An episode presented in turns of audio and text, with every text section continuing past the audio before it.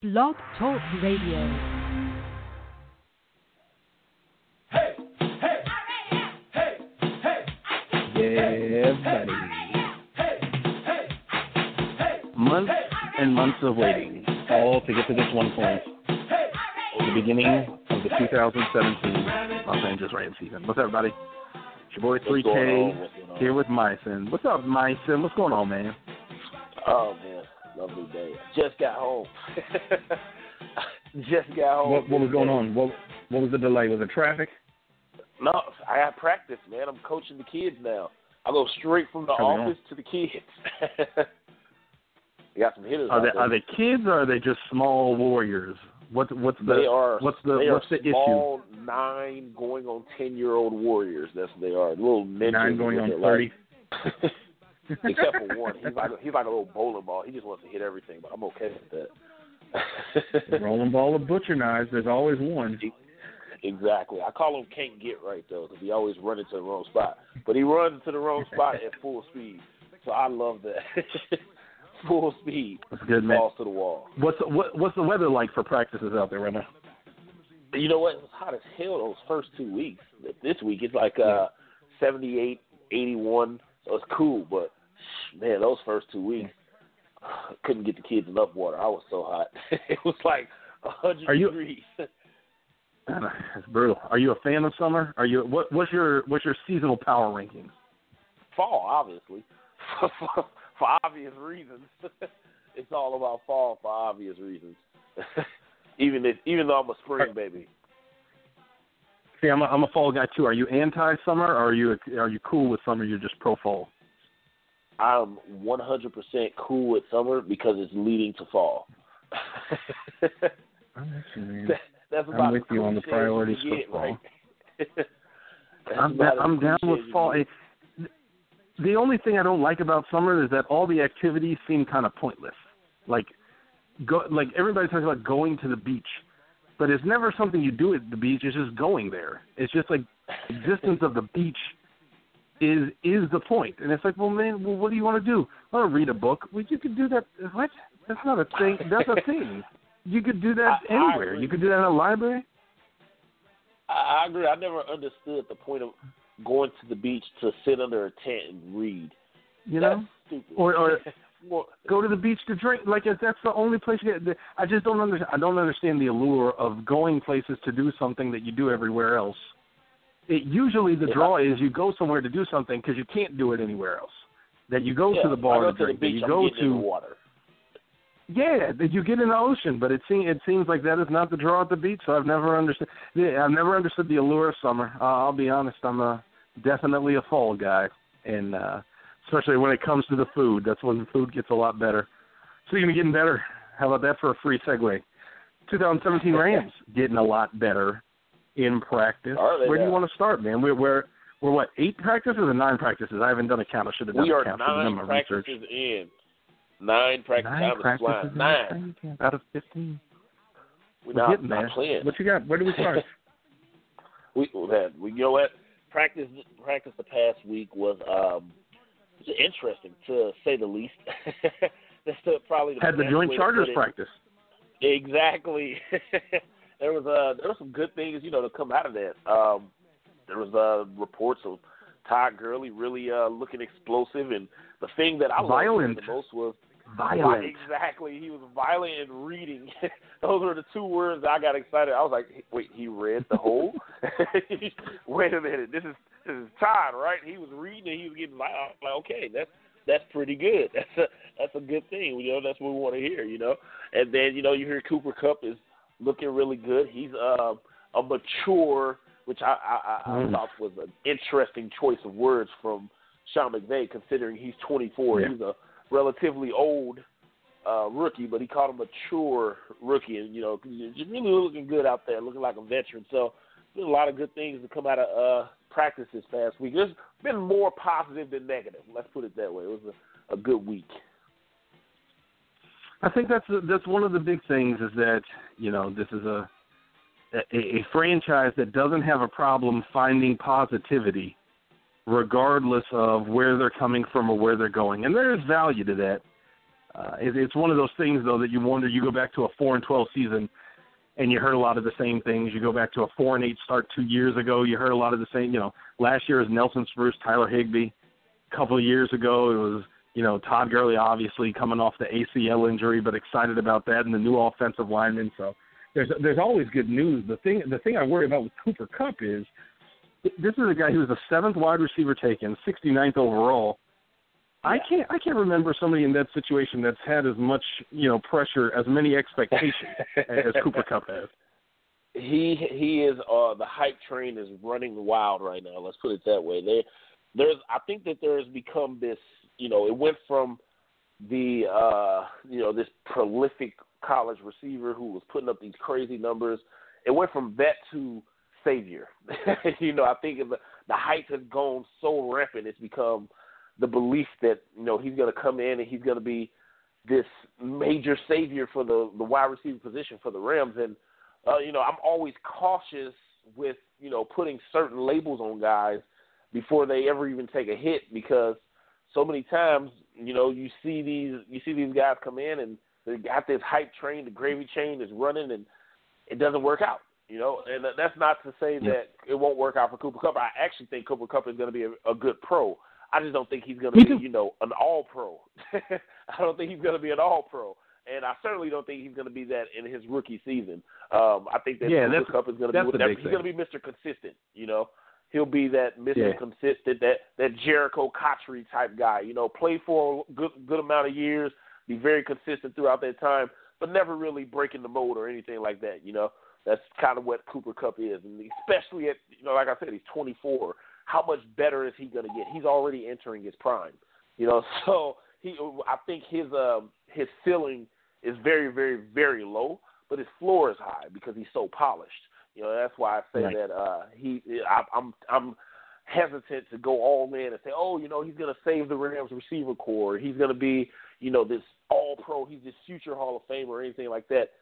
Let the kid take a hit. Let him get a hit you know, let's see what he does first, and let's see if he if if he can get better at 24. You know, how much? I mean, I think he will get better because you know he's going from you know a lower level school to the NFL. He's going to get better.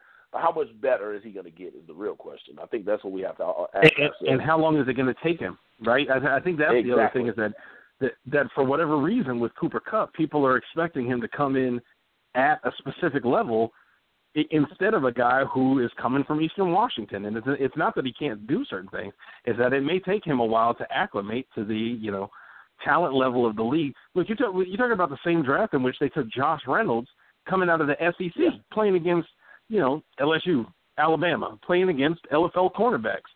I, I don't. I don't. I mean, I'd have to go back and look. Has Cooper Kupp ever played against an NFL cornerback? He, this might be his first time playing against NFL there coverage. Been anyone and, from Oregon there hasn't been anyone from Oregon to get drafted Troy, in a while. Troy Hill, Troy Hill. Yeah, yeah you're right though. So I, it's one of those things where, as as excited as I am too about uh, Cooper Kupp, you know, it may it may take him a while, and that's okay. I mean, yeah. it takes rookies. The, the the comparison that I saw that I kind of liked was T.J. Houshmandzadeh. That that'd yeah. be a great you know career for a guy like Cooper Kupp, and you go back to I looked up uh, his career. I did do this research, so I did I did my minimum homework. I got my C level research, not my A plus. Uh, went back and looked. His first year, he caught 21 passes for 228 yards. Didn't get a touchdown. Next year was 41 receptions. Then he missed almost all of 2003, and then by 2004, he was the T.J. Houshmandzadeh we remember at about a thousand yards and in between, you know, five and ten touchdowns a year. So it took him a while to acclimate to the league. Um, and that may be what Cooper Kupp has to do. Uh, T.J. Houshmandzadeh came out of Oregon State, so he was playing Pac-12 or at the time, you know, pre-Pac-12 uh, football. But it's just one of those right. things where I, I wonder about Cooper Kupp if he's going to take a learning curve to be able to adjust. Um, what what I think is maybe going to be interesting, similarly, is a guy like uh, Gerald Everett or John Johnson, some guys that were uh, deeper on the depth chart that got released with the media guide they've they've got to jump up too, and maybe that's what's uh, got them a little bit lower on the depth chart. What did you think about that one, dropped? You know, it's it's interesting because I think that I think everyone's expectations is jaded because of when you know what pick you were on the Rams list of picks, as opposed to what pick you were on the overall board of picks. So what I mean by that is the Rams didn't have a first round pick. So their first pick was Gerald Everett. So when, when I think with the expectations is, you know, he's their first pick. That and when you hear first pick, it's like first round pick. You know, so the second pick is then Cooper Kupp. So now it's like second round pick. So I think the expectations for every player is almost a round higher than what it normally would be because of when they were picked on the Rams board as opposed to the overall board. Like we have to remember, Cooper Kupp wasn't you know a top 65 pick or anything like that. He you know he he was picked down that board. You know, and it, there was a there was a lot of re- receivers taken before him and a lot of players taken before him for a reason. You know, there there's there's certain things that uh, I think scouts look at and they say, okay, this player yes can be good for us, but we think this player has the potential to be great for us. You know, and that's right. I think that's kind of what separates those players when you're talking about their top 100. Because let's be honest, when you draft a guy outside of the top 100 and you start getting down to that fourth round and stuff, the idea that when you take this player that he's going to be great, it's not in your head. The idea is he's going to be deaf, and maybe in two or three years he could possibly be a starter. That's what the thought process is. And then you get lucky, and guys sometimes come in and they just really knock it out the park and kill it. You know, you, you every once in a while you find yourself a, a, a Russell Wilson or a Dak Prescott, but that's not what you're thinking when you draft that player at that slot. You know, so when you're looking at those top 100 picks, you're thinking, okay, early on, this guy can be great. So we're going to take him first in this, early in the top 100. You know, he's somebody we want to go in our top 20, top 30, top 40 even. But then after that, you're saying, okay, this guy can probably be really good, but is he going to be great? I don't know. We might need to take him on the back half of that top 100. You know, that 45, 50 on down. And I think that's what Cooper, the thought process was with Cooper Kupp. As much hype as there was even before the draft, and it only intensified after the draft. You know, after Cooper Kupp got drafted, going into the situation he went into, everyone said this is a perfect situation. The Rams receiver core not that good he's going to save the world, you know, because yeah. there was not there wasn't anybody blocking his way to targets per se. That, so the, that's the, the biggest issue. Really took off. yeah, that was the bigger issue is that there's nobody in front of them and that the Rams need saving. If if they had somebody, you you even you know if they had Julio Jones or whatever, Antonio Brown, and they drafted Cooper Kupp, there, there nobody would have those expectations of him because he'd be able exactly. to enter this team with ease and, and take on a normal rookie 69th overall pick, overall pick role because Tavon Austin and Brian Quick essentially never developed into that guy. There's room for him and for those expectations to blossom. Um, I, I wonder if that's going to be the same for Gerald Everett. I know that you know the tight end position has been one of um, what's the right word, focus or yeah. um, reliance for Sean McVay yeah. in his system that he ran with Washington uh, I'm eager to see. You know, we're heading towards the opening of the preseason against the Cowboys on Saturday. Uh, how we use uh, Gerald Everett, the first uh, draft pick of the Sean McVay era. Tyler Higbee, who got through last season but wasn't, you know, never lived up to the the, the hype that we got from the preseason, but especially training camp. And, and then right. Temarrick Hemingway, who's in there as a third tight end. I'm, I'm interested to see how that position shakes out. And you know, it's so funny because with Tyler Higbee, no one really knew that he was hurt until after the season. You know, and it was like, oh my gosh, what is he doing? You know, he's supposed to be the savior because let's let's let's face it, even though he was a fourth round draft pick, that was that was that was last minute changing of the draft board. Tyler Higbee was going to go in the second round. Virtually every single person said it. Even Les Snead himself was like, you know, when you get a player like that that falls, you got to go get him when you get the chance. You know, no one ex- no one expected him to get into that bar fight. If he hadn't gotten to the bar fight, he goes a lot sooner at the very least 30 picks earlier. So right. Tyler Higbee is super talented, and you know, he, all the talk was that he was having such a good camp last year and, and everything, and you know, he actually looked good in the first preseason game. They were throwing the ball to him a lot. You know, he was getting a lot of looks, but then nothing. It didn't really manifest into anything in the season. And then after the season, you hear Les Snead, you know, just kind of without even really diving into it or anything, just kind of talking and running down the roster, and he mentions Tyler Higbee, you know, being hurt for most of the year, which is something that no one really knew. He, you know, he wasn't really showing up on the injury report or anything like that, so it was kind of under the radar. And then, you, but when you find that out, it's like, oh, okay. So now when you're hearing, oh, Tyler Higbee's having a great camp, and you know that coming into the NFL, you know the Rams put him as roommates with uh, Jared Goff, and they Jared end up Goff, getting yeah. it off, and they build a, they, they build a great relationship, and now they got chemistry, and now this year when they have a full off season and they're both all they're both healthy, now you're really starting to hear about Jared Goff and Tyler Higbee having great chemistry, and Tyler Higbee having a good day at practice almost every day. That's you hear that come out a lot, and there's been a lot of praise from um, Sean McVay towards Tyler Higbee and there's been praise from players that's talking about Tyler Higbee. His teammates are talking about him. So, you know, if if, anything, even with as much praise as he's getting, there's probably still not as much hype as you would expect when you get that much praise. So he's kind of flying under the radar, which is probably a good thing for him. you know, it, get, it gives him an opportunity. So Tyler Higbee, as I've, I've said it plenty of times, and I keep saying I'm fully expecting a, a big year from him. Um, Gerald Everett is the the the the point of emphasis here, where you got to kind of got to stop and look back, like, well, what should we really expect? Because you know we talk about Cooper Kupp making a jump. Gerald Everett's making an even bigger jump. you know, he, Sure. he's making a really South really Alabama. big jump, and yeah, South Alabama, and not just South Alabama, South Alabama, the where they uh, they don't use their tight ends kind of how he's going to get used in the NFL. And he touched on this in a Right. recent interview. He said, you know, it's really different. I've never been, I've never had to be this detailed before. You know, so it's a whole new world for him. And you hear Sean McVay unprompted talk about Temarrick Hemingway and how he's looked and how good he's looked. And you got to wonder, you know, can Temarrick Hemingway put pressure on Gerald Everett for that second spot? I definitely think that it's possible, considering that he's got a head start on him. You know, um, he's got a whole year in the NFL of practicing and learning the ropes and everything, and having an entire off season to work out and learn everything. And Gerald Everett, you know, he's trying to get used to not necessarily the speed. He says it's not the speed that's bothering him; it's just the the, the concepts of the the position. You know, when you have a guy that's kind of got that jump on you, it's not a total surprise that he could be creeping up on you, which I think is starting to become a battle. You know, that's becoming a, a roster battle there between Gerald Everett and Temarrick Hemingway, which is one that I'm, like you mentioned, this the, in the preseason. I'm looking forward to seeing how they shake out. I think Gerald, I think Gerald Everett's going to play a lot in this preseason, all throughout all four games. I think he's going to get a lot of clock, but so is Temarrick Hemingway.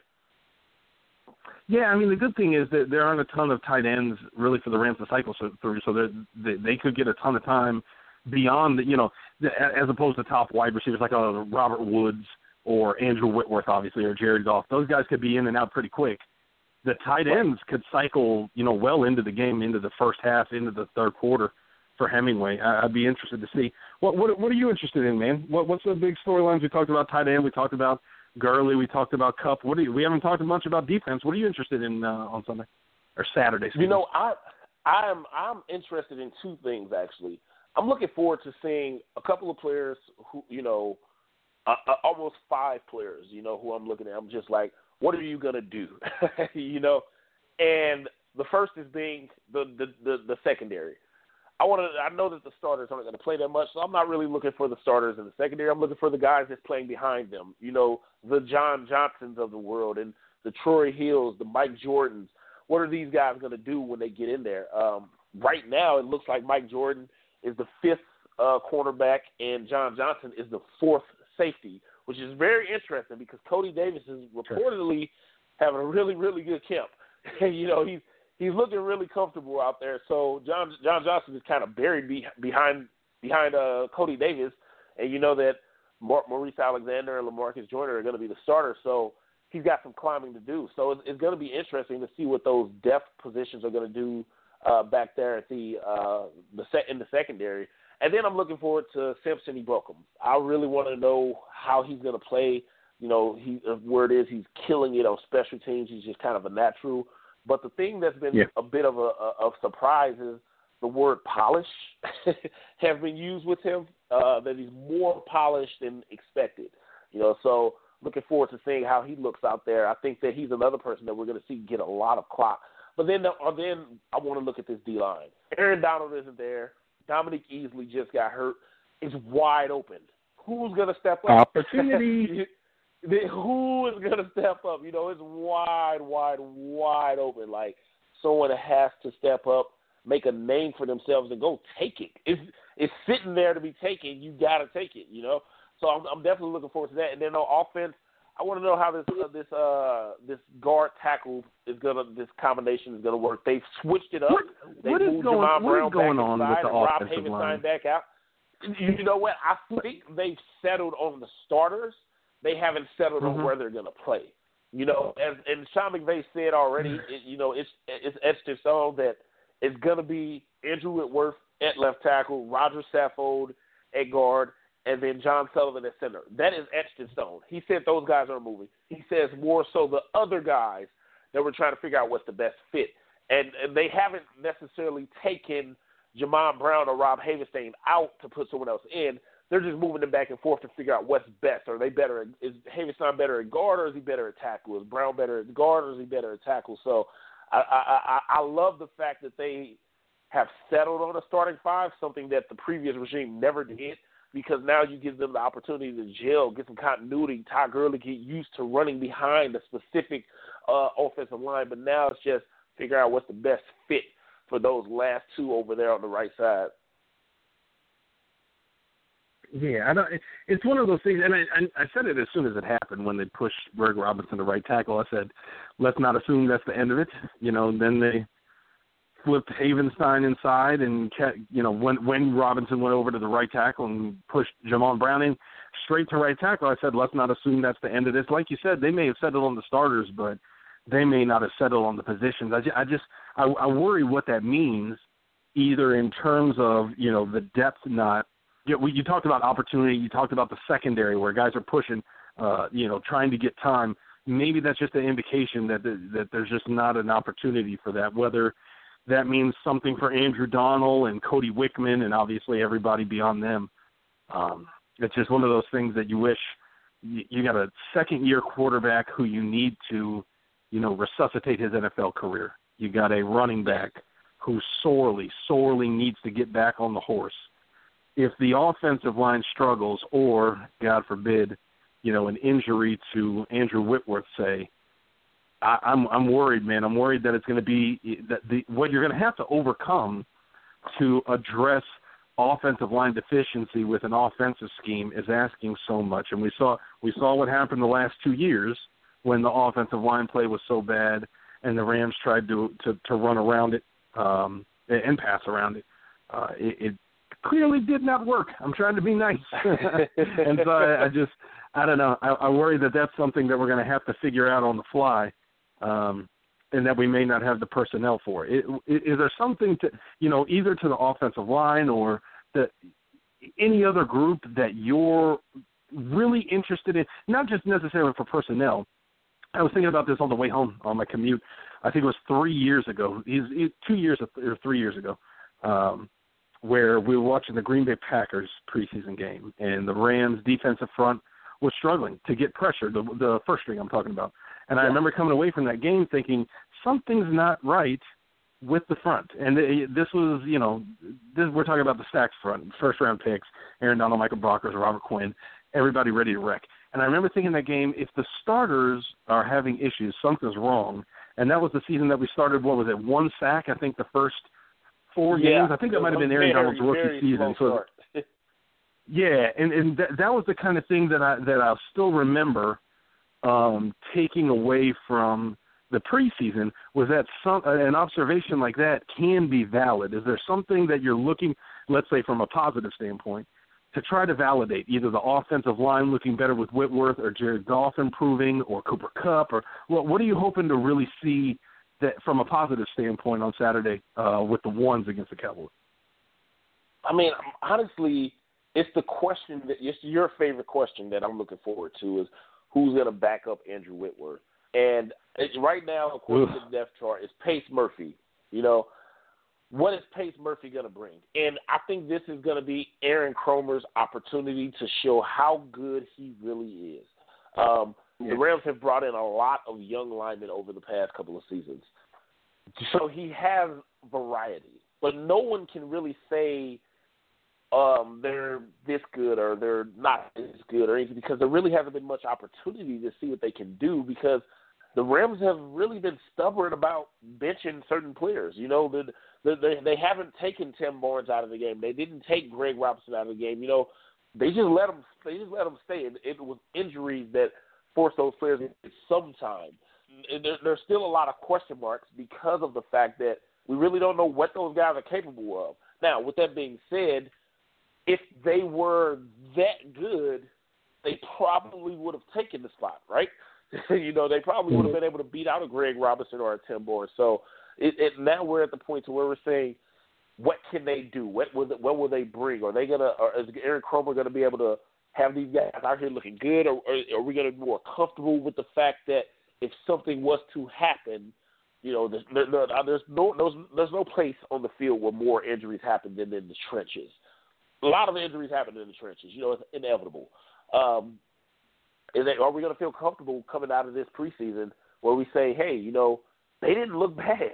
you know, in this first game, you know that that uh, second unit of the O line, they're going to get a lot of snaps in this first game. A lot of snaps. I wouldn't yeah. be surprised if they played the entire first half, other than maybe the first yeah. series. You know, after the first series, it's probably going to be that second unit. What are they going to do? Are they going to look good? Are they going to give up pressure? Are they going to open some holes? Is Malcolm Brown going to be able to hit one? Like, how are they going to look? And I yeah. think that's where I think that's where my eyes are going to go is, you know, Pace Murphy starting first. You know, because we're putting a lot of eggs in one basket in regards to Andrew sure. Whitworth. You know, that seems to be the common theme is Andrew Whitworth is going to save the save the entire unit. You know, and I don't think that that's right or fair.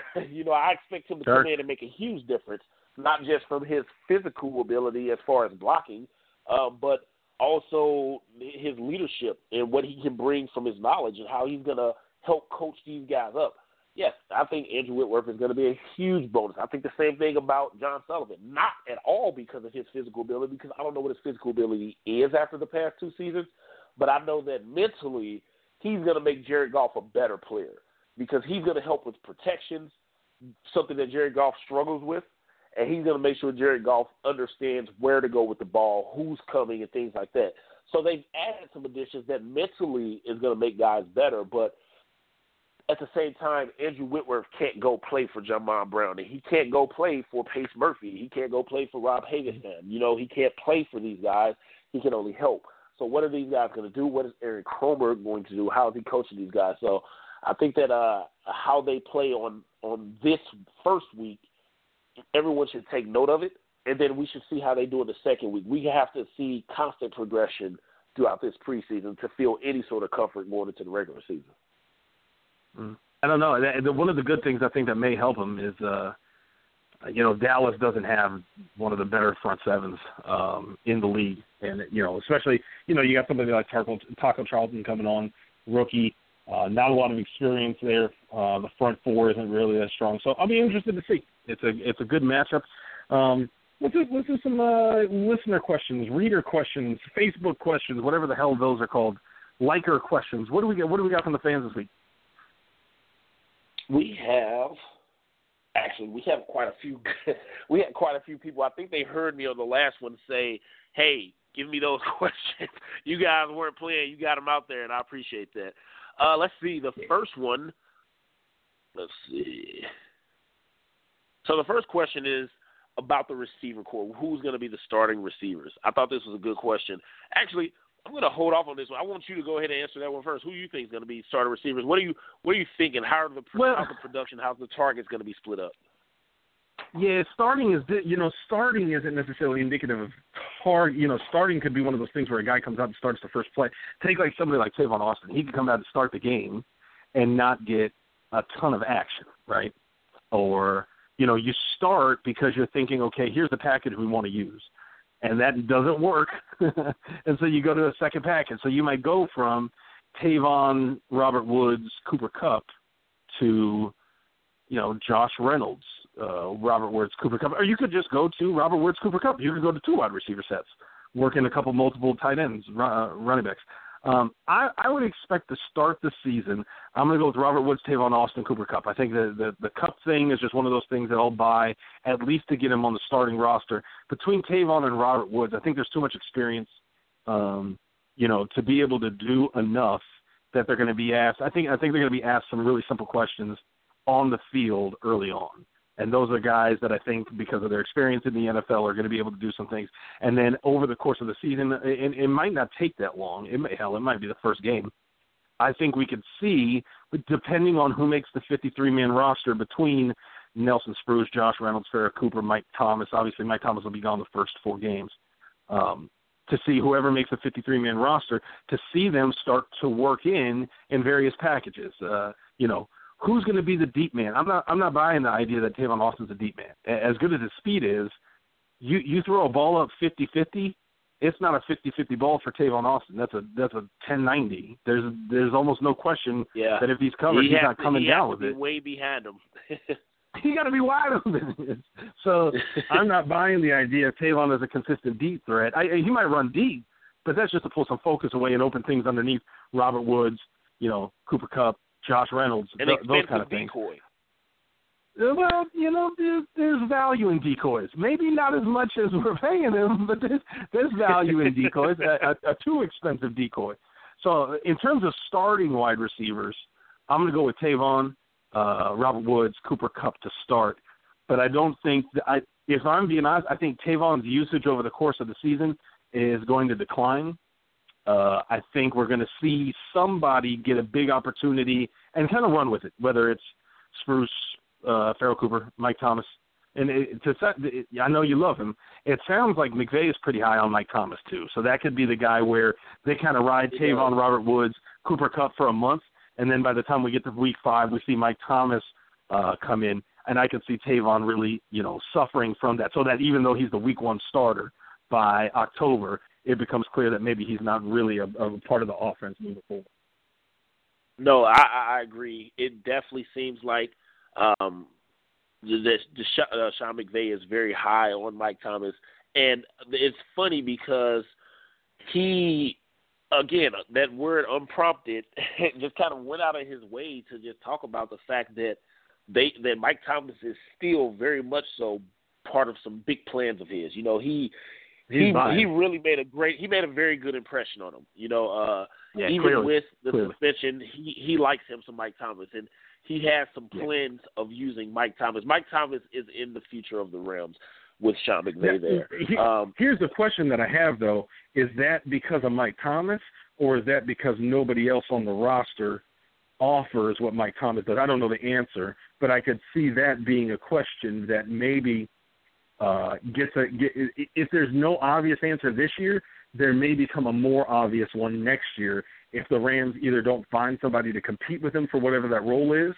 or if it's the opposite. If Mike Thomas excels and the, whatever McVay said, that praise that he's heaped upon him, you know, gets verified over the course of the season, and we say, okay, Mike Thomas has a part of this offense moving forward. You know, I think it's a mixture of both. Um, I think it's no one else offers what he offers because he's six two and he can run. Um, how many receivers on this team are even six two to begin with?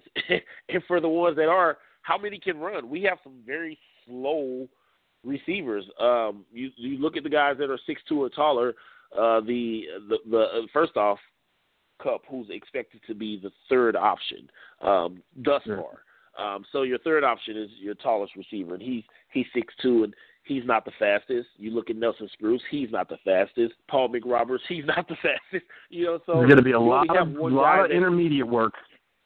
Exactly. You know, you only have one guy that's tall that can stretch the field and have you know have that length to go get the ball as well. You know, so and that is Mike Thomas. But I also think it's the fact that he's kind of taking it. You know, he's he's taking the bull he's taking the bull by the horns. You know, you you hear about how hard he's working and how he didn't really leave the facility this off season. He put in that extra work and he's staying after practice daily on the jugs machine and running extra routes. He's actually putting in that work. So I think it's a mixture of both.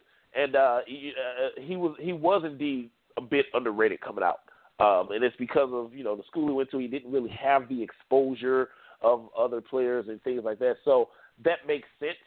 But was he ever going to be a number one overall draft pick? No, absolutely not. You know, he was never going to be. You know a, a first, second, or a third round pick. But he probably could have gone in the fourth as opposed to the uh, to the uh, sixth. I, he could have probably even went in the late third.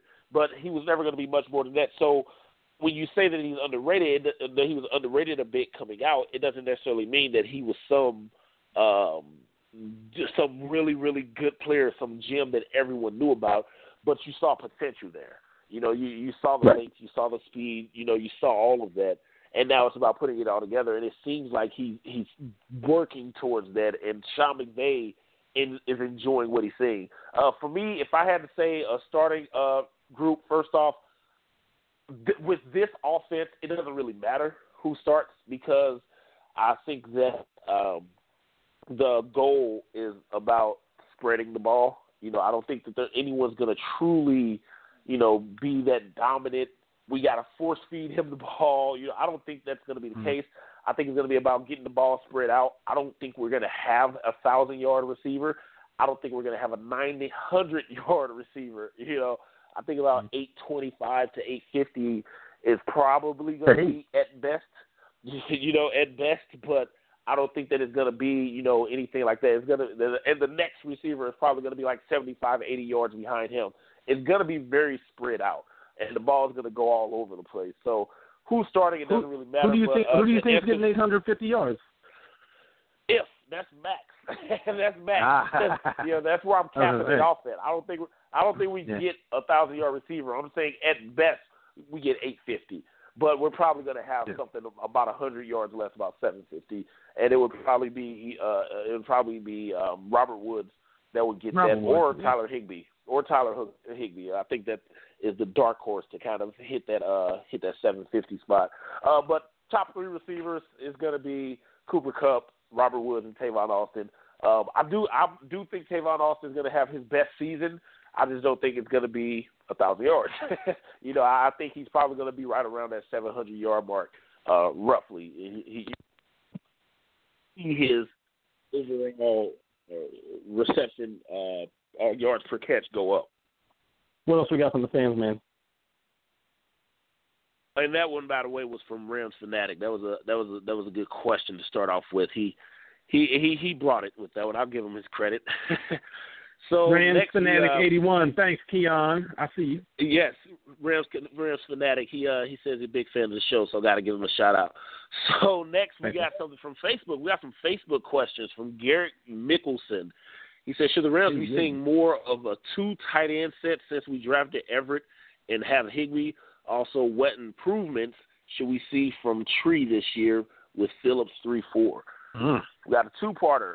Two parter. Want to dive into that one? Uh, I'll leave the tree one for you because improvements. I don't. I don't know. Um, in terms of the two tight end set, the problem the, the Rams ran some two tight end sets with Lance Kendricks and Tyler Higbee. The problem is that Higbee was never. He was the ex, the inexpensive decoy, right? He was a guy that was out there that was never getting work in the passing game. So it made it easy for teams to try to deal with him because they knew he wasn't a primary target. Um, hopefully, it, I, I don't know that we'll see more of a two tight end set what what I'd like to see is a more uh what's the right word unpredictable two tight end set Yeah. where let- let's say it's Higbee and Everett where you feel that both of them are equally likely to be targets as are the, you know the, if, if you're going with the traditional set the other two wide receivers obviously we talked about two wide receiver look. If it's Tavon and Robert Woods that of the four guys all four of them could be your first read or second read, and, and I think that would be something that I, that I'd appreciate more than just the idea of more two tight end sets. It's almost an idea of quantity versus quality. I think there's a there, there was a quality deficit in the two tight end sets last year that could go way up this year, and that's uh, even if the quantity is less, if the quality is more, I think we could get more out of that and out of the tight ends even early. You know, before I answer the second part of this question, I have a question of my own, just kind of, you know, piggybacking off of the tight, two tight end question. When we're in the two tight end set, who comes off the field for the receivers? Yeah, I'm not so sure that it's Tavon. Do you really? Do you really? Because the whole point of the scheme of this is having those different levels. They want to send a guy deep more times than not, and they want a guy have a guy at the end Yeah. of the deep. They want a guy underneath. You know, do you take off the deep threat to do this? I don't think so. So is, if it's not Tavon, then that would leave Robert Woods and Cooper Kupp. So who do you pull off? Mm. Yeah, no, I don't know. I don't know. Um, That's food for thought. Uh, well, maybe that's something we can uh, we can answer for on Saturday. That that'd be a good look. Uh, something that we could take away from the preseason as an answer to. you know, if they go to heavily to two wide receiver, two tight end sets, that 12 uh, look, how many people, uh, you know, who, which people get on the field at wide receiver. The tree question is interesting. I, I, I don't know yes. that, that, that necessarily we're going to get an idea of improvement. I think yeah. the, the question is, what responsibilities would we see from Tree that's different? And for Tree, you know, you're also talking about Mark Barron what what responsibilities are going to be different. I don't I don't know that there will be any that are apparent early on, but I think by the end of the season we may be able to pick on some. What what do you think about Tree working I, under Wade uh, in year one? I think the word improvement is so heavy because it wasn't that Tree was a bad player last year or anything like that. He missed right. a lot of tackles. He he missed. He was I think he was top five in missed tackles last year. So he missed a lot of tackles, and that was more so bad technique, not being a bad ta- tackler, just simply trying to blow people up too often. You know, which is not necessarily a good thing. Uh, looking for the kill shot every time, but you know he he played a good season and he was a Pro Bowl alternate, so it was recognized by his peers. It wasn't something that went unnoticed. Uh, so as far as improvements go, I don't think that there's going to be a lot of improvements because, like I said, he was a he was a Pro Bowl alternate. you know, the only improvement he could have is to make the Pro Bowl officially as as opposed to being alternate. Um, now, as far as responsibility, you know, the way you posed it, um, I would say that his his responsibility will actually be less. Um, he's not going to have to worry about could be, uh, you know, he's not having to worry about everyone else so much because there's going to be so much roaming. He's going to be allowed to roam for the first time in his career, where he could just go, go get the ball, find the ball, go get the ball, do your thing. You know, there's going to be a lot of roaming from those linebackers uh, between him and Mark Barron. They're just going to kind of be allowed to to go. You know, and I think that's going to be interesting because then they're going to be playing off instinct a lot more and not thinking as much.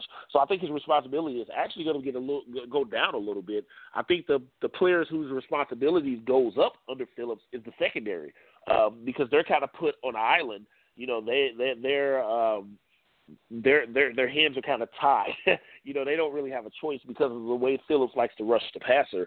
Uh, they're, those sure. second the secondary players, they're gonna they're gonna see a lot more responsibility. They're gonna get in there. That's kind of where yeah. Lamarcus Joyner's role, if anybody uh, is uh, is gonna grow up, uh, go up, is gonna be Lamarcus Joyner, kind of having to be that deep quarterback. You know, making sure everyone's ready to roll and making the right decision of who needs help, who do I cheat over for, who do I move down closer to the box for.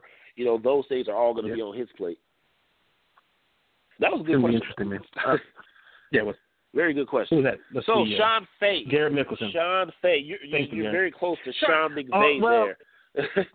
to be you fair must to be Sean, I, yeah, Sean had a great question. He was just a day off, so I, unfortunately, uh, here's the thing: we can't answer Sean's question today. His question was, now that we've established potato preference, let's talk about chicken. The problem was the Rams preempted him today. The Rams, instead of talking about chicken, wanted to talk about microwaved eggs. They had a great video out about microwave. did you see the video yet? Were you able to watch this between Danny and uh, was, nutritionist I, Joey? I did not get the chance to watch it, but I Oh, did man. hear about it. I did My hear friend, I about the egg it- question. so here's here's the thing. Um, I get the idea that the Rams want to put out content. Kevin Demoff said it himself: is that the he doesn't consider the Rams a football team; they're a content production company, and that the football is just part of the content they sell. Uh, microwaved eggs. Have have we gone too far? Are we putting out too Are we putting out too much content from our favorite NFL team? Let me ask you this, man. Let, let let's start here. What is your favorite way to enjoy eggs? What is your favorite egg-based dish? Because I will Omelet. an omelet What kind-. Well, okay, what kind of an omelet? This is very different. A Denver omelet versus ham and cheese versus nothing, just eggs. What's it? What's the mice Which and I have never under. If you're gonna have nothing and just eggs, scribble it or hard over something. What the hell? Who makes Yeah. an omelet with nothing in it? That doesn't even make sense to me. You know, that's just silly. If I'm talking to you, Very minimalist. no, if I'm a, if I'm making an omelet, throw some spinach in there, some bell peppers, some onions, some. Yeah, I, I really I like a lot of vegetables in mine, except for mushrooms. I don't need Mm. that, that negativity in my life. No mushrooms in my omelet. you know, chop up some bacon, throw it in there. You know, I I, I like Yeah. mine to be pretty pretty healthy, and but but then we're also gonna destroy some of that health by throwing some bacon in there. some bacon and some sausage, chop it up and throw it in there. My my omelet's got to be pretty loaded. There's a lot of cheese in there too, so yeah. We, You- there's, you there's balance sausage, of see? health and there's The- balance of destroying my life. You mentioned the sausage. A mic a microwaved egg omelet in a cup with some sausage. I guess is the go-to for for the Rams this year. I'll be honest. I, I asked it on Twitter what people's eggs preferences were. We got a lot of great answers. responses. Uh, we had some great responses. And one I was surprised that nobody mentioned was poached. Nobody, and I get it. If making a poached egg at home is a pain in the ass, but but if not everybody's eating at home on a Sunday, yeah, there was no votes for eggs Benedict. That seems very as a as a fan of brunch. I have to admit that I've got a uh, I've got a stake in the game here. I am very pro brunch. If we're going to get political, and, and to not hear anybody support a poached egg, I was a little disappointed, man. It's a it's a new America, but yeah, a lot of fans of omelets. That, somehow, we- it just morphed into bacon. People didn't even want to talk about eggs; they just wanted to talk about bacon, as if the eggs there were just there a lot to of people support the bacon. bacon. Bacon, bacon, bacon. Like, because wait, because bacon makes your life better. it does. Someone I- I won't- I won't bacon gang, bacon gadang. I, they were like they were they were on the bacon. Bacon is, but bacon, like I said, it makes your life better. You know, it, it does. Like when you put bacon on a burger, that burger has just become like so much better. it's it's taken a, it's evolved. You know, when you put bacon with your eggs, your breakfast just got so much better. So I understand the bacon. Like I said, bacon and omelet. Can't go wrong with that. I did. I did see somebody. You know, I'm a I'm a Southern man to my core. I grew up in Texas. My family's from Louisiana. Uh, to see somebody come out uh, with, with maybe the most Southern option possible. This is 540ZCIG on Twitter, aka What a Sham. I don't even know what this dude's name is. His answer: egg sandwiches, cheese, mayo, hot sauce. Bruh, you are you are on point. You are you are my winner of the day.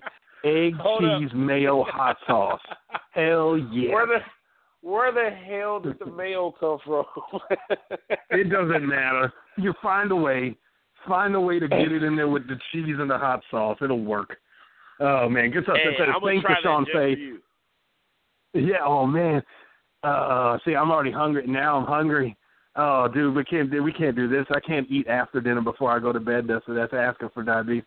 Oh man, some good mayo, You know what? sauce, I went to this. sandwich. I went to this great barbecue place here in St. Louis called Sugar Fire for lunch today. Me and, me and another I've, guy. I have heard nothing but praise.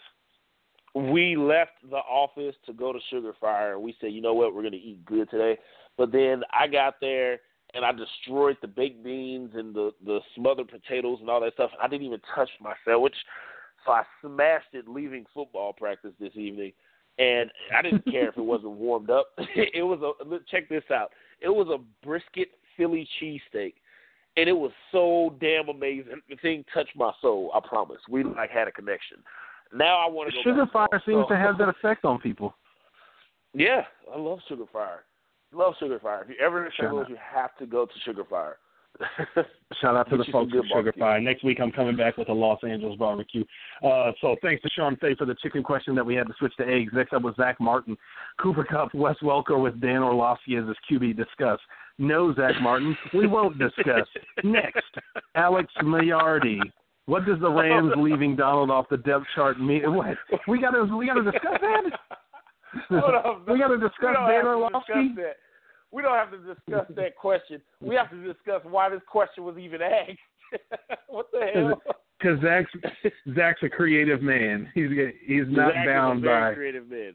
Yeah. Shout out to you, Zach. Appreciate it, man. Alex Maillardi, what does the Rams leaving Donald off the depth chart mean for the future? Are we going to botch it and let him walk? That's something we haven't talked about. Is the Aaron Donald holdout? Um, we're, we're approaching the date. I think it's tomorrow. I'll go back and check. I think it's tomorrow at which he has to re- report, or he's going to miss out on what's called an accrued season. In other words, Yes. this season wouldn't count towards his NFL career, which affects his free agent uh, availability. What What do you think, man? Are we, are we going to see Aaron Donald in camp tomorrow, or if it's not tomorrow, whatever the day is for him to report? Is that it? it or and I've seen some people on Twitter suggest this that supposedly the holdout. I think it was the L.A. Times had a piece on it that the holdout is going to continue deeper into training camp. What do you what, what do you think about the Aaron Donald holdout now that we're nine practices in? You know, I do fully expect it to hold to him to hold out deeper into training camp. He hasn't Ugh. made a peep. You know, he hasn't Yeah. made a peep. The Rams, I've never seen Les Snead less confident in my life. When he talks, he's making all these dumb analogies and all this other stuff. When he talks about Aaron Donald, he's very unsure, and that's a first. You know, even even as his, as a rookie GM, he was always confident, having fun in front of the mic, joking around with the media. When Aaron Donald's name gets mentioned, you don't see that. and you know, um, it, it's it's interesting because uh, uh, ESPN staff writer uh, Alden Gonzalez, you know, he wrote a piece this week talking about Aaron Donald and saying that the Rams were stuck between what's fair and what's prudent. And for me, I just think that's the dumbest thing in the world. How can there be? How can you say that what's fair and what's prudent? Like, there's only one side to this, and it's what's fair. you know, you have your best player, and let's Yeah. be honest, we haven't seen a player this good on the Rams since the greatest show on turf. He's better than Right. every Ram we've seen since The only the only other one would be Steven Jackson. Yeah. Yeah, Yeah. Steven Jackson is a close call, but I still would say Aaron Donald's a better player than Steven Yeah, Jackson. sure. Steven Jackson was They're, damn they're good. the they're the only they're the only two in that tier. Yeah. exactly, exactly. You know, Yeah. so for him to be the best player you've had in at least twelve or thirteen seasons, okay, Yep. dominant, absolutely dominant, and not just the best player you've had, but he's one of the most transcendent players we've seen in the NFL. You know, you and even with uh, John Randle and, and Warren Sapp, you know, some of the best interior pass rushers we've seen, none of them have Sure. quite been as dominant as Aaron Donald. You know, he he literally takes over games. Even it is more than just sacks. You know, it's his ability to make tackles in the backfield. It's his ability to rush the passer and throw throw off the timing. His ability to make the running back change course. Not every single thing he does shows up on the scoreboard, and the Rams realize this. This is something. This Yeah. this is something that's not uh that goes unnoticed. It might go unnoticed to just someone sitting on their couch watching the game that's probably not looking for those things, but any player in the NFL, any GM, any coach, they all see this. So it's well known who Aaron Donald is. He's the first Ram to gain the type of respect that he has. You know, he he's getting a Around lot of love from around the league. You know, so it's it's it's understood that Aaron Donald is a generational talent. you know, you don't get these players often. And for him to be as dominant and as hard a worker he is, you don't hear anything bad about Donald. He's never in trouble. All he does is work out. He doesn't even take vacations. Every year he says, Right. "I'm going to take a week off to go see some family, and I'm going to start to work." like what? you know, he, he's all about the game. Those are the players you have to reward. Um, it's not his fault that the Rams haven't been winning. you know, he's actually one of the few players that's even been there every single week. You know, he's he's not being injured or anything like that. He's there every week. He's there at every practice. He doesn't miss practices. He's there and he's performing. You have to pay him. It's just that simple. Because if you if you let him come back to camp without a contract, I can guarantee you Aaron Donald is going because he will not sign a Yeah. franchise tag. It's not happening. if he comes back without a contract, it's over. This is it. He will Yeah. play out his last two years, and he's out of here. You have officially screwed yourself out of one of the best players to ever lace Yeah. them up. And that that is where it looks like the Rams are headed to because to even ask the question of what's fair and what's prudent, it's mind boggling to me. It's like there's only one option here. Pay the man. And for me, when you have a player that that good, you know that the that the money that it costs to sign players, any player for any position, goes up each year. Every year that number goes up. Three years ago, what it cost to sign a quarterback isn't the same what it costs nine now. It's different. It's going Sure. up at least six million dollars. you know, so when you look at Aaron Donald, for me, it makes sense to sign him now anyway. Why would you want to wait two or three years where that price tag is going to get even higher? you know, that, that doesn't even make sense. I understand that you have him under control and for cheap, and you don't even have to change that. By the way, again, A Yeah. nice signing bonus does not go against the cap, and you can keep that cap low, and you keep them cap numbers low for the next two years.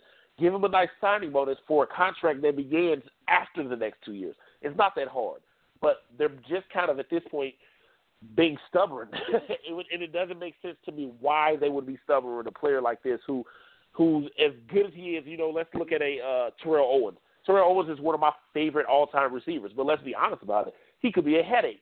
You know, but yet he was still one of the best receivers ever, and in my opinion, he was the second best receiver to ever lace him up. The numbers certainly say that. But if you were to say, oh well, we want to be stubborn with this player because he's a headache, so we don't want to be so willing to just give up, I could understand that. But Aaron Donald isn't that player, so why not pay him? It doesn't make sense to me. Yeah. Well, what, I can, here's the thing. I can understand why they would do it, but I can't understand why they think they could or should get away with it. I, th- I think Alden Gonzalez had a good write up on the two competing approaches: the financially prudent approach and then the do right by your player approach. And, and, and I get, but I think he laid out the arguments for both pretty pretty well. Uh, that the financially prudent approach, you've got somebody who on the market probably earns 20 to 24 million a year, somewhere in there, something like you know an 80 million dollar four year market outlay, who over the next two years is going to earn about eight million dollars. So you're essentially saving 32 million dollars, or to look at it from the labor perspective, he's you're costing him 32 million dollars earned.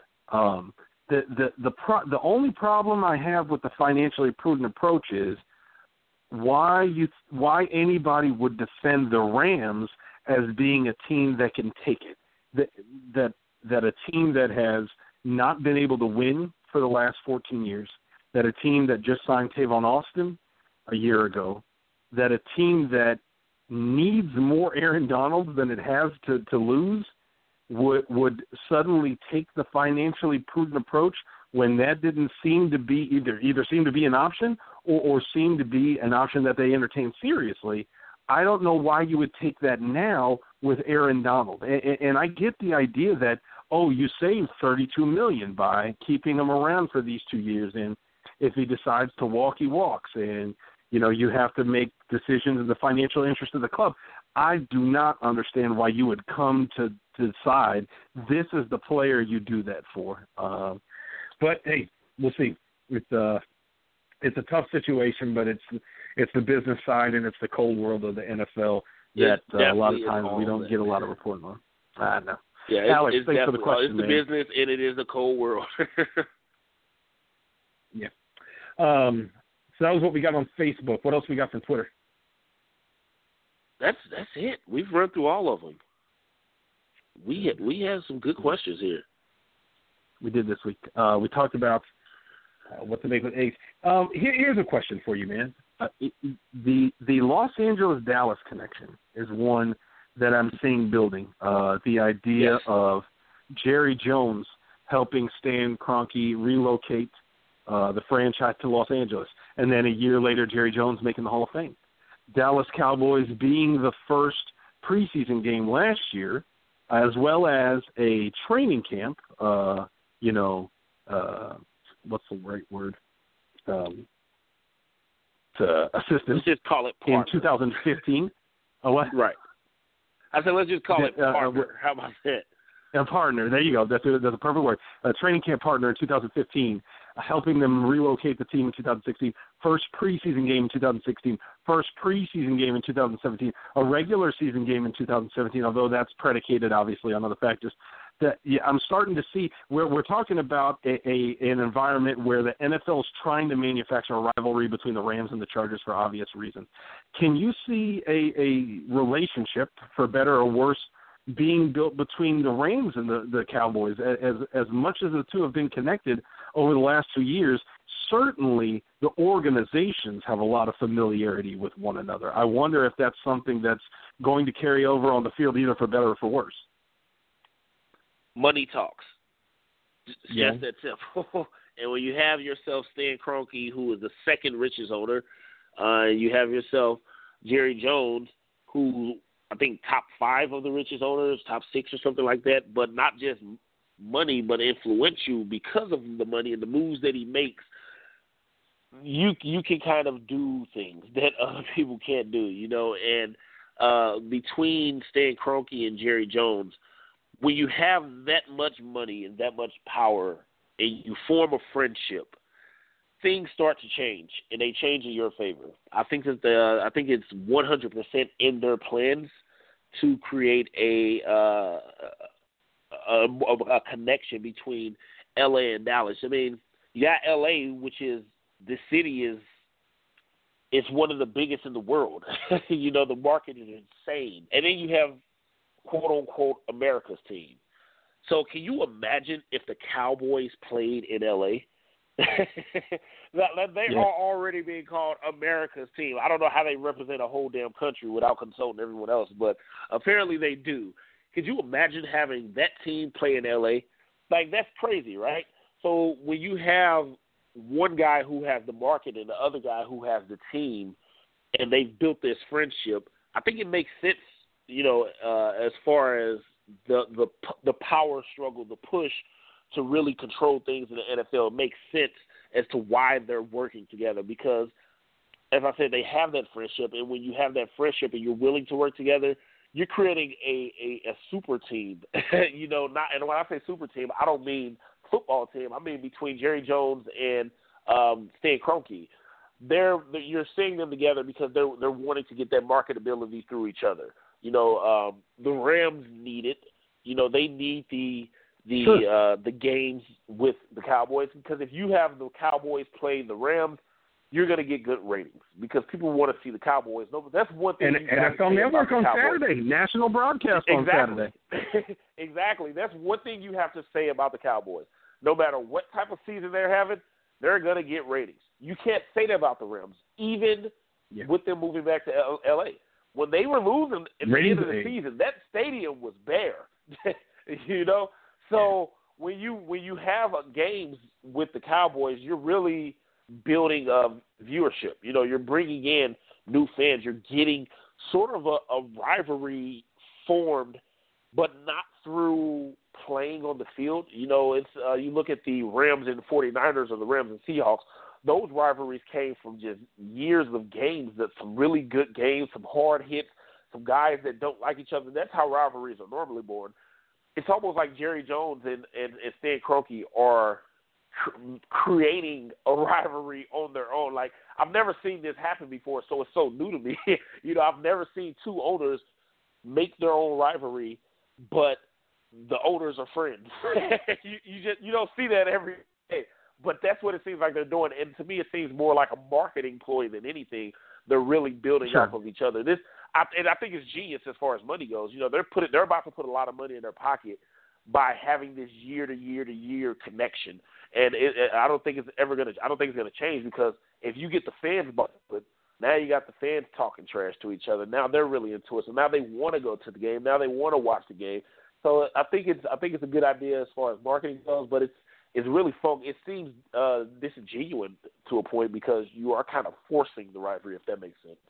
Oh, the, here's here's the thing that I've said about the Chargers, and I think you know only because this week with the Cowboys in front of us, I thought about it a little bit.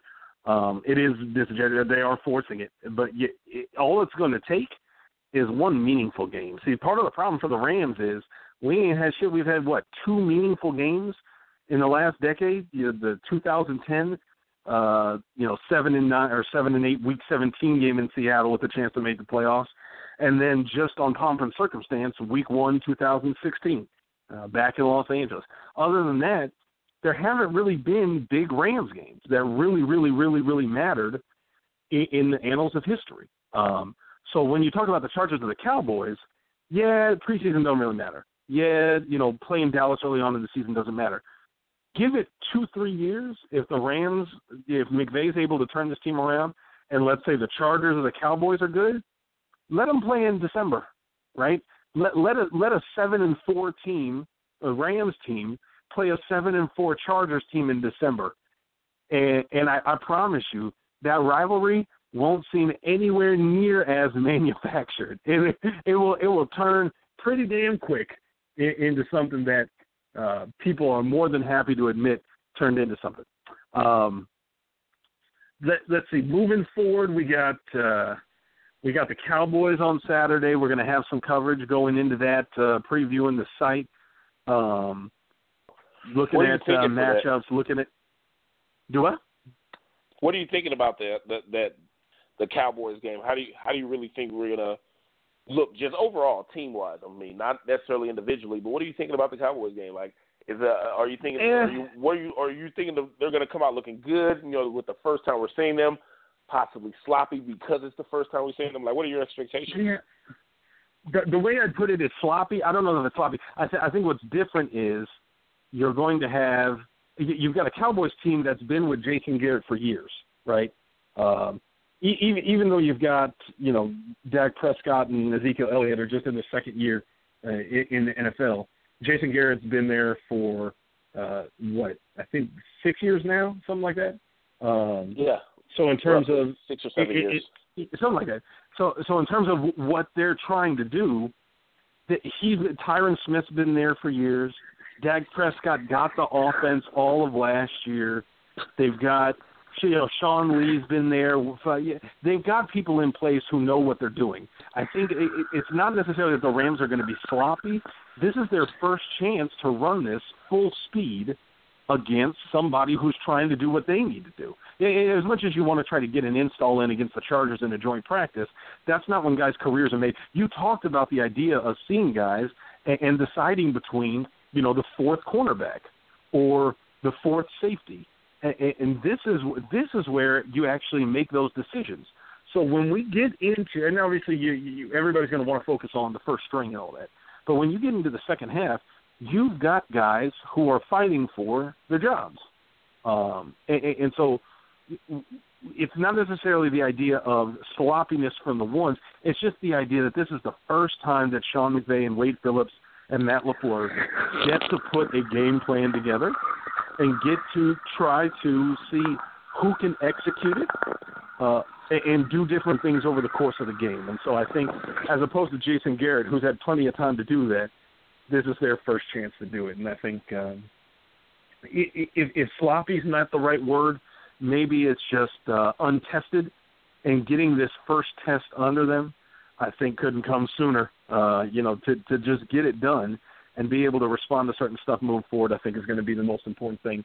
That's what we're going to come on the site, man. That's what we're going to respond to when we get to Saturday.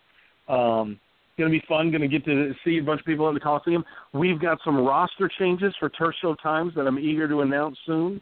We've got a whole uh, new crew of new writers coming in. I, I, I wanted oh, yeah. to be able to get it done in time to be able to announce it tonight, but we're not quite there. So I'm going to hold off until we can announce it on the site. Maybe bring one of those guys on next week to be able to talk about the Rams, get some new perspective. Uh, got a couple new guys in the LA area who are going to be able to cover down on practice reports, game stuff. It's going to be fun, man. We got stuff going down. Uh, what what else? I, I guess the the big thing is just Saturday. Got preseason. Yeah. We finally made This it, man. It's been it. it's been eight months, eight months plus eight months in a week since I was in LA for my birthday, January first, to see that lovely game, that lovely contest between the Rams and the Arizona Cardinals. Here we go, man. 2017 Rams as a go.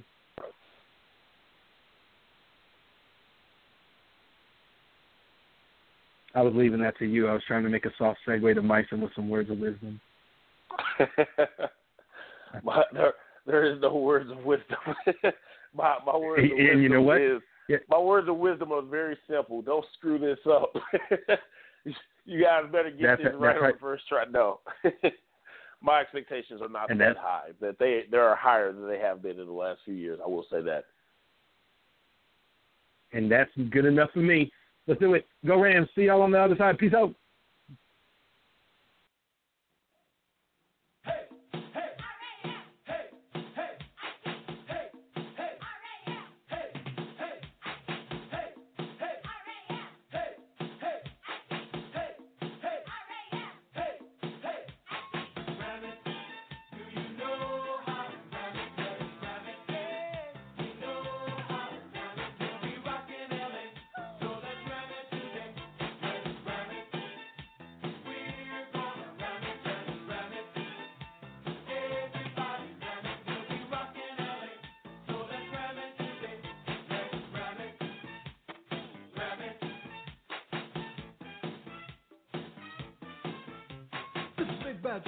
Starting this off. The Rams get down so nobody scoff. And don't you worry cause the Rams are rapping. When game time comes, we'll be back to zapping. We can't sing and our dance is not pretty, but we'll do our best for the team and the city. So get on your feet and clap your hands. Let's ram it right now with the LA Rams.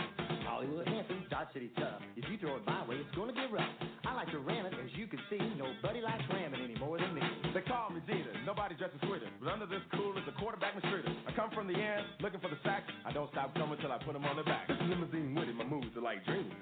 Demon on special teams. I know how to rock from the toes to the head. When I pull the trigger, I'll knock you dead. I'm a mountain man from West VA. They call me Herc, and I came to play. I learned long ago to ram it just right. You can ram it all day and ram it all night.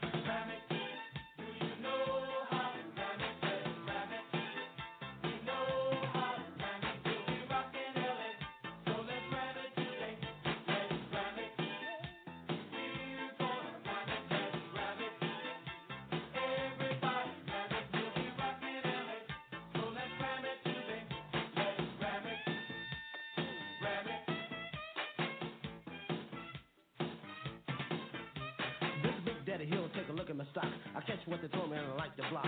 I'm quick off the line as I can be, cause I don't want dick running over me. This is baby face and I don't yield. I'm a tackling fool on the football field. From the Jersey Shore to Balboa Bay, if you run at me, you'll have a bad day. This is RB, no speedball Brown. Fastest man in the whole damn town. Cars and ladies are a part of my creed, but more than that, I feel the need for speed.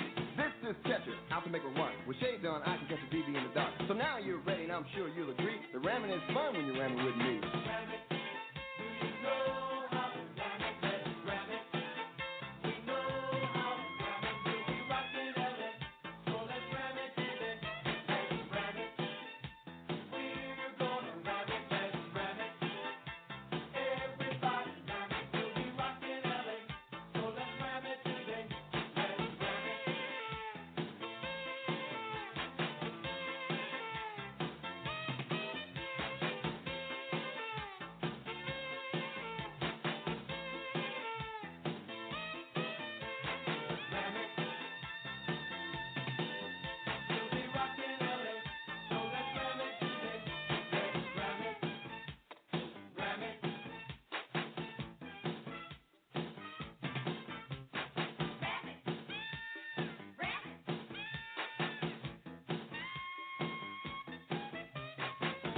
Here, I'm a pumping iron man. If Eric can't get it, I will and I can. I'm strong as you come, but I've got a brain, and stopping me is like stopping a train. I'm Carl Lee, the general of the D. I make the calls, I'm the coach in LB. This motorcycle hitter's got style and class. If you come my way, I'll knock you on your Such the name's intimidated. I pass it my way, I'll see you later. Quick on my feet,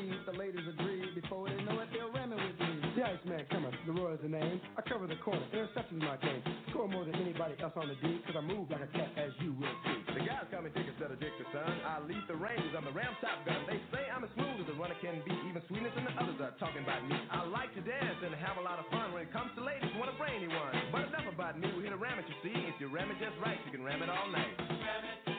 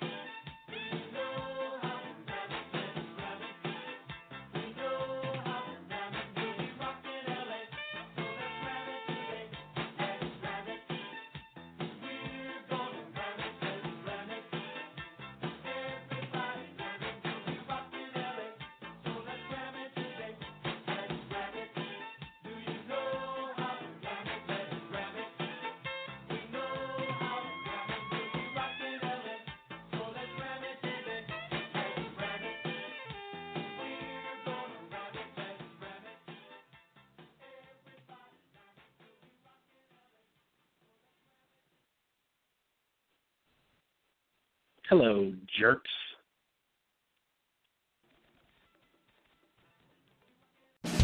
Hi, I'm Kara Swisher. I want to tell you about another podcast you should check out. It's called Recode Decode. Every week, I talk to tech and media's key players about how they're changing our world. I interview tech executives like Facebook CEO Mark Zuckerberg, political figures like Hillary Clinton, and media personalities like John Carreyrou, who literally wrote the book on Theranos. Once again, the name of the show is Recode Decode, hosted by me, Kara Swisher. You can find it on Apple Podcasts or wherever you listen to the show. See you there.